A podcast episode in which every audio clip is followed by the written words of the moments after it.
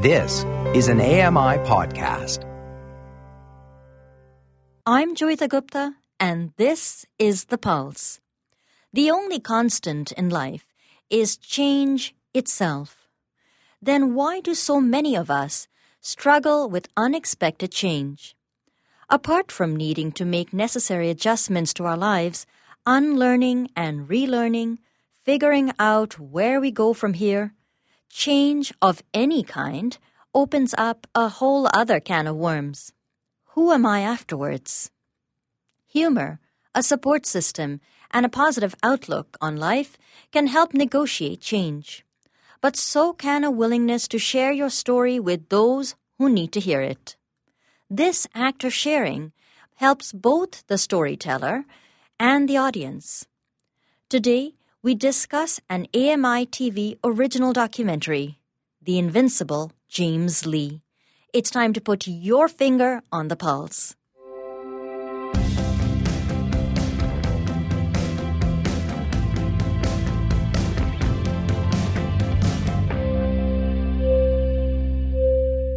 Hello and welcome to The Pulse on AMI Audio. My name is Joeita Gupta. When we think about change, we often think about change in broad and sweeping terms political change, social change, economic change, technological change. It feels that the world is constantly changing. Every time you turn on the news or flip over to watch the weather or sports, there's a recent development, something that's new, that's breaking, that's happening in the now and in the moment.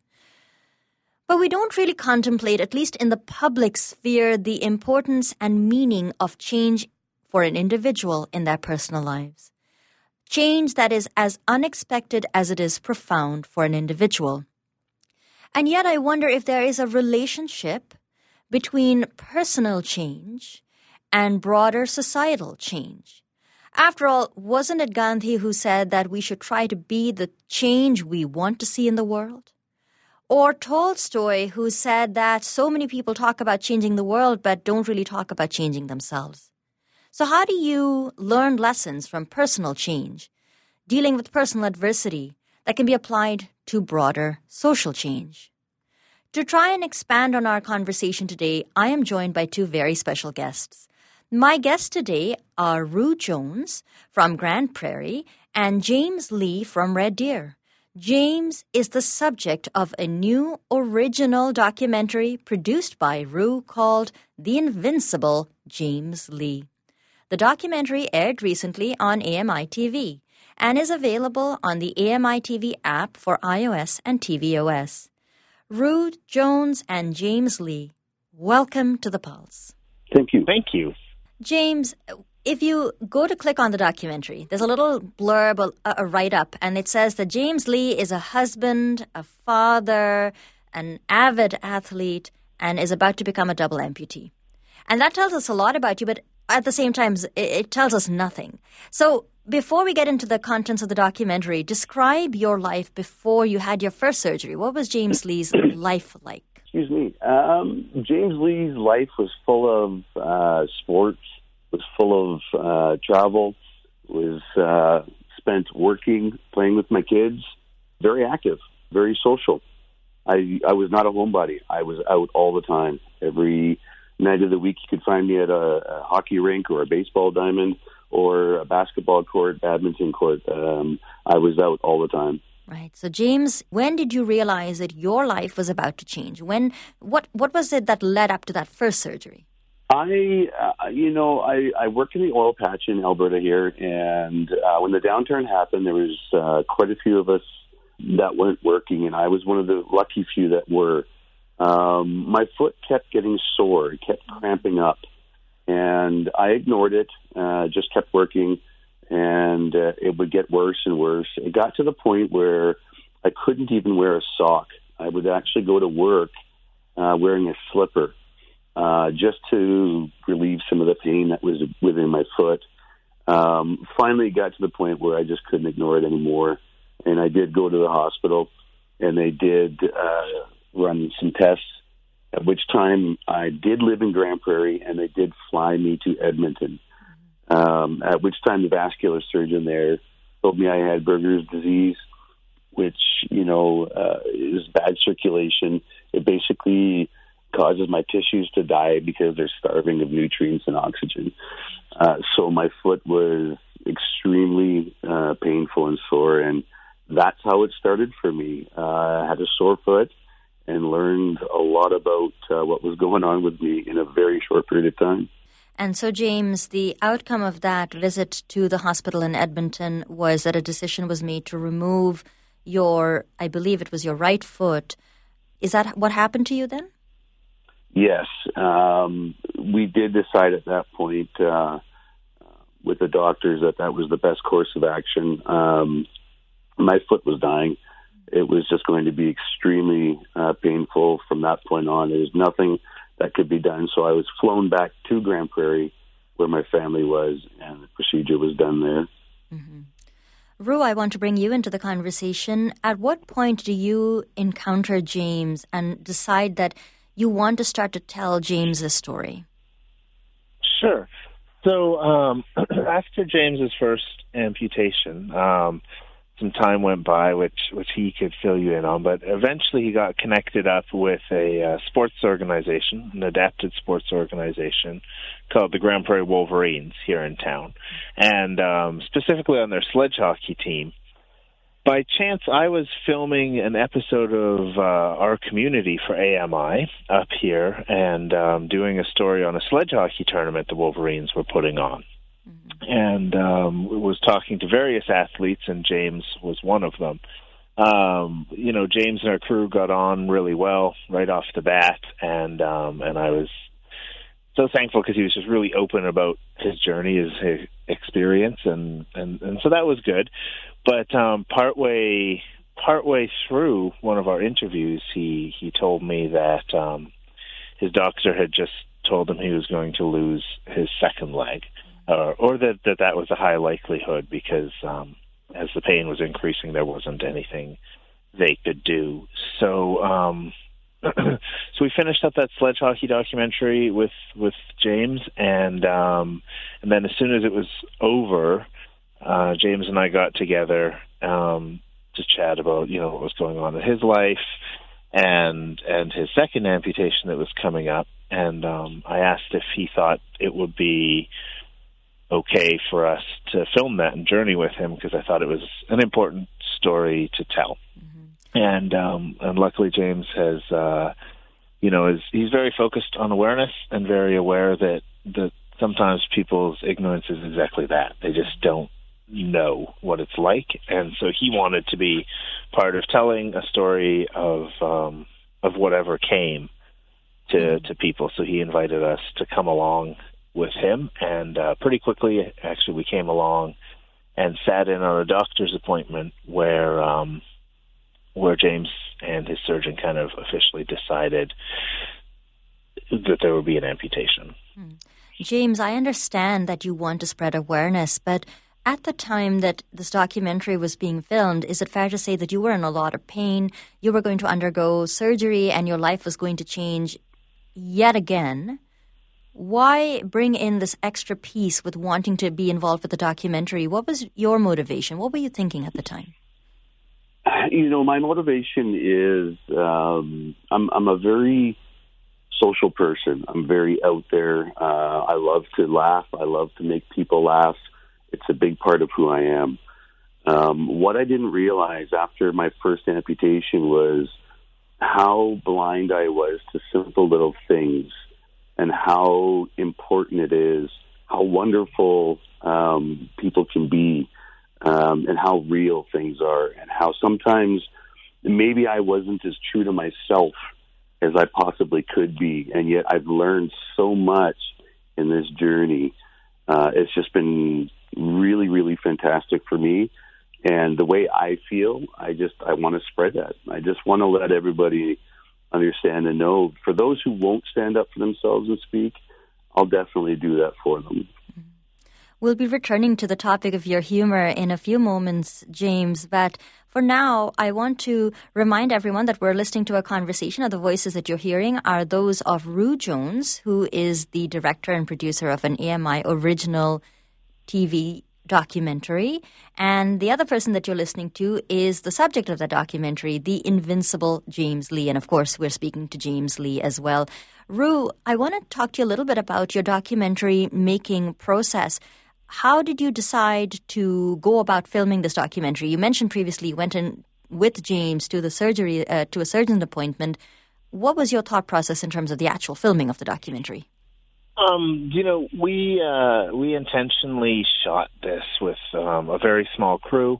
Um, quite often there was, you know, between one and three of us there because we wanted to we didn't want it to be manufactured. We wanted it to be an honest experience of um, of James's life, and um, and so we kept things fairly simple. Um, and we had a uh, a couple a couple guys who I, I work with fairly regularly, so that we could just um, you know really take the time to connect with James and his family, and that was that was very important to us because obviously as they were going through something so big, um, you know, it was very important to us not to in any way.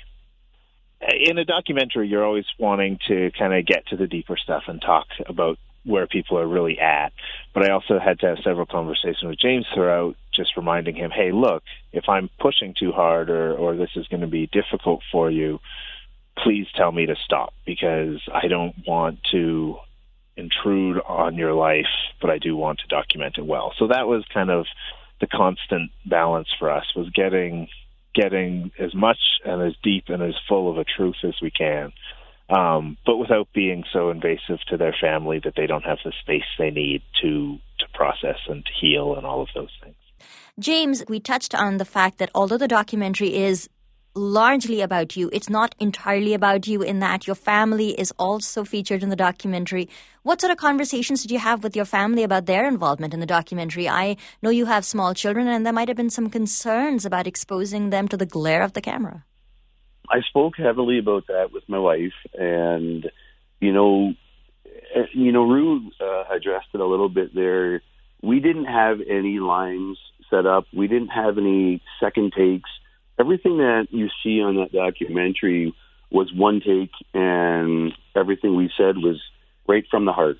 Mm-hmm. Um, and because of that, in order for me to get a message across and out there, I have to be that open. And my family was so gracious to acknowledge that and be a part of that. My wife and kids did such a fantastic job, and they are my rock. They are my base. Uh, in order for me to be able to even do this without them, uh, it would be a lot more difficult. So. Mm-hmm. You know, it really comes across in the documentary, James and Rue, I suppose. The credit to you as well, how close knit the family really is. But the other thing that comes out in the documentary, clear as day, James, is just how much, how funny you are. You have an incredible sense of humor. Tell tell us all about the role that humor played in your recovery. It has played a huge role. Um, without my humor, um, there's not much left. You know, it's it's such a a wonderful thing to smile and to laugh. Mm-hmm. And don't kid yourself. There's days where I cry.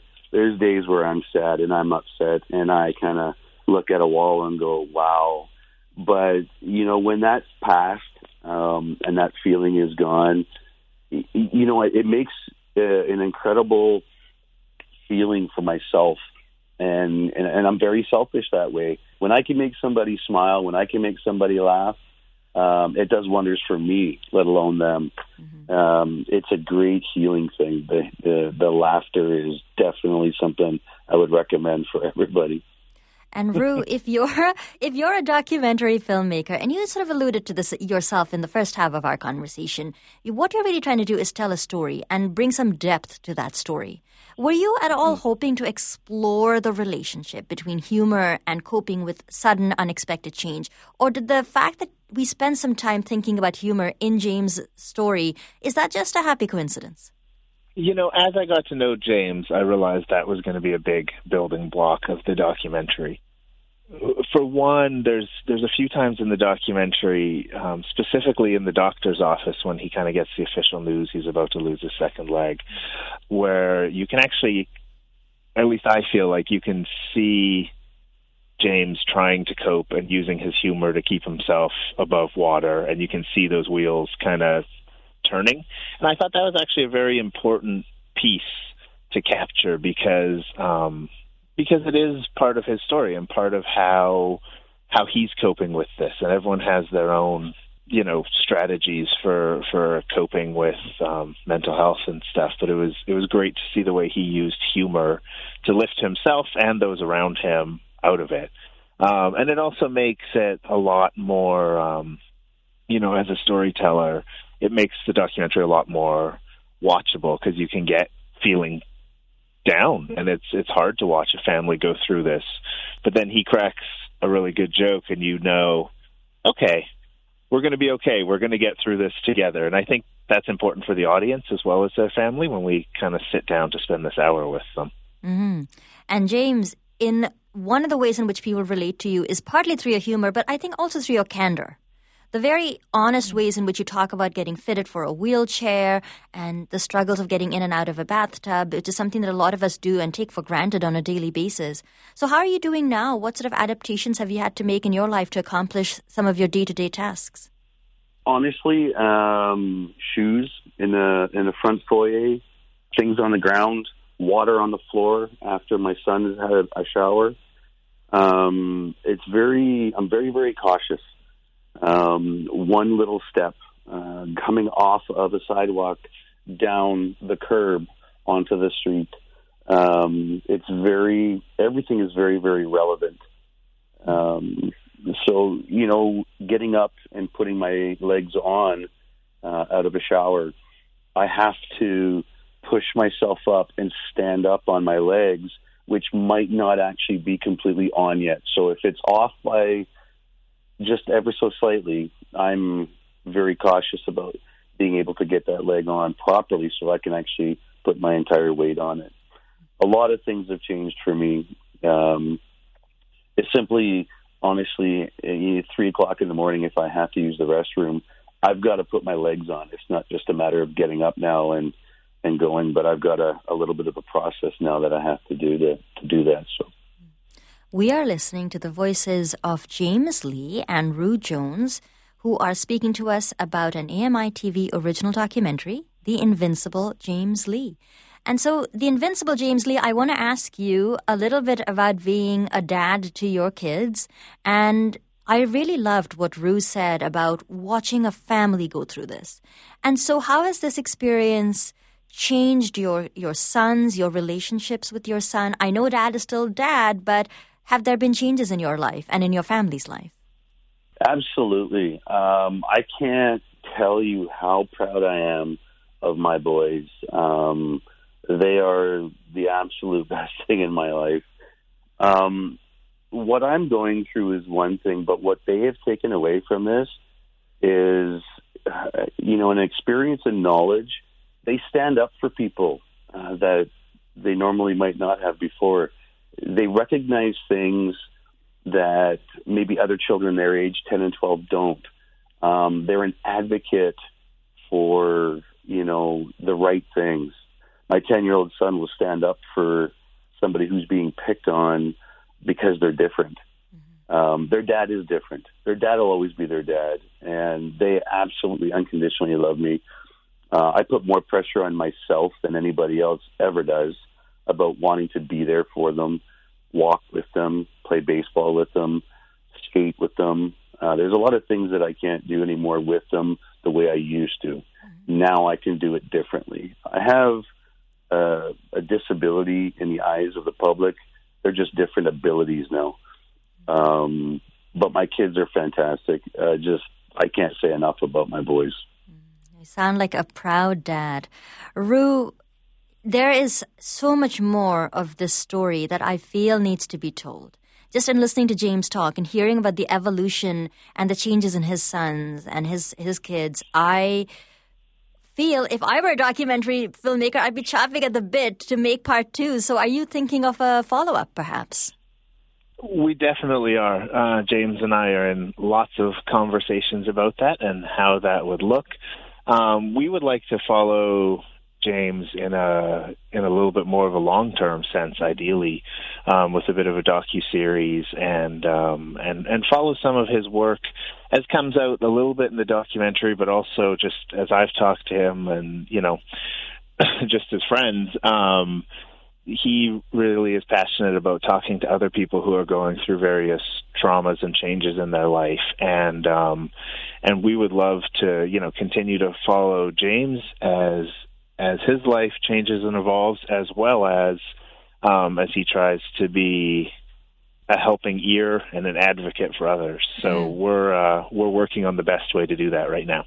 And James, as you get your story out there and you advocate and you talk to people, and I get this as a person with a disability, you might get this as a person with a disability, as someone the public sees as having a disability. They might say to you, James, you are such an inspiration. How do you feel about that? Do you have complicated feelings? Are you happy with being told that you're an inspiration? Do you feel that you're more than an inspiration?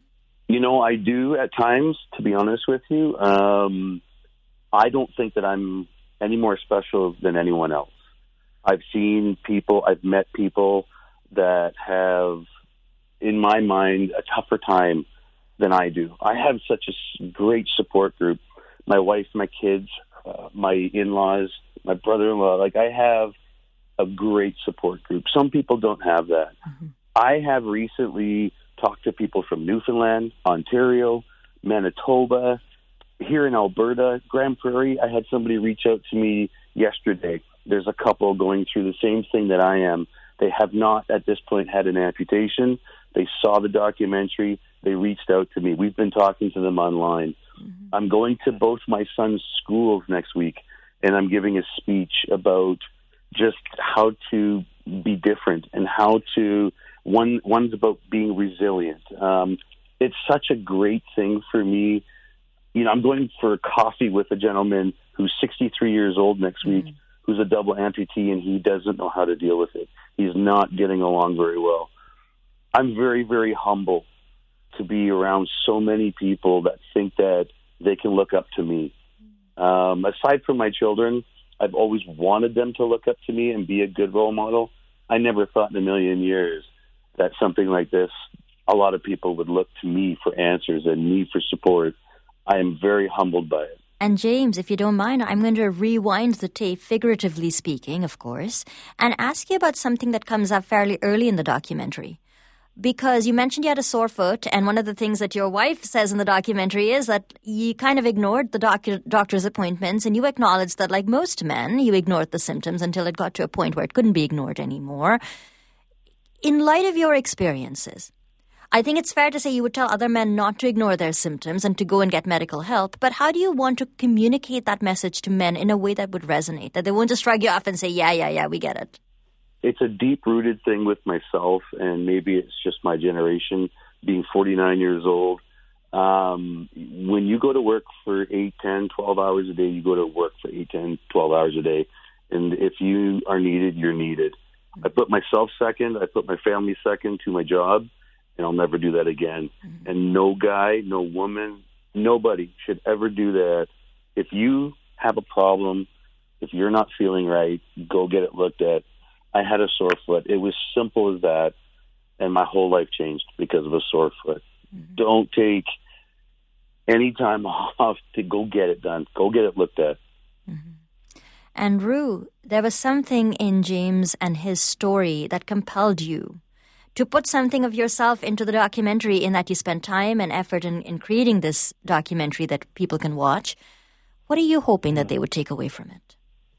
I'm pretty passionate about telling stories of hope, and and I think James, while um, while it's uh, difficult to watch some of the hard stuff James and his family go through, I think ultimately the Invincible James Lee is a story of hope, a story of resiliency, and a story of you know even even when things get difficult and and maybe more difficult than you ever imagined happening in your life um, through you know your support community and people around you and your attitude and um, and hopefully our society gets better and better at helping people. We we can still we can care for each other and we can help each other get through the tough stuff and we can offer hope that way. And and I hope that's you know at least a piece of what people pull out of this Rue and James, thank you very much to both of you for being on the Pulse today. It was a pleasure speaking to you. Thank you very it was much. wonderful to talk to you. That was Rue Jones and James Lee, who spoke to us about an AMI TV original documentary, The Invincible James Lee. The documentary aired on AMI TV and is also available on the AMI app for iOS and tvOS if you'd like to go and check it out. If you missed any part of our conversation with Rue and James, you can go back and find the podcast for The Pulse available on your favorite podcast pat- platforms. And while you're there, don't forget to like, rate, or subscribe. You can also head on over to the Pulse Show blog page, which is at ami.ca forward slash on the Pulse, where I'll have some additional thoughts on this interview once I've had a chance to sit with it and process it a little bit. But just before you go, and before I go, I wanted to leave you with the thought of the day.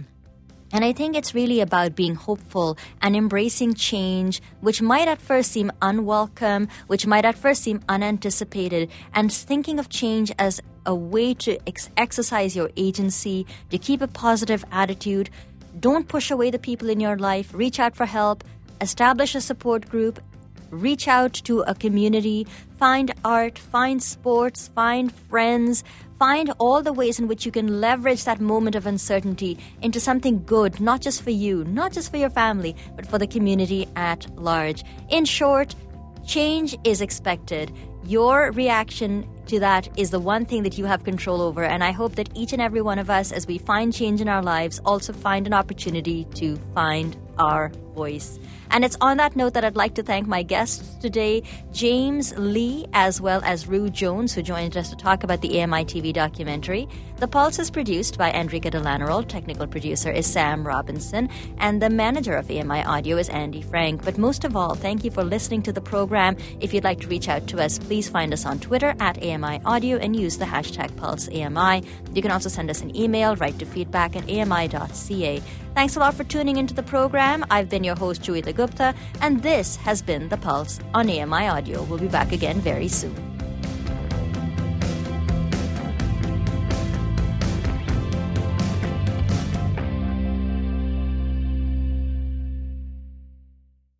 This was an AMI podcast. For more accessible media, visit ami.ca.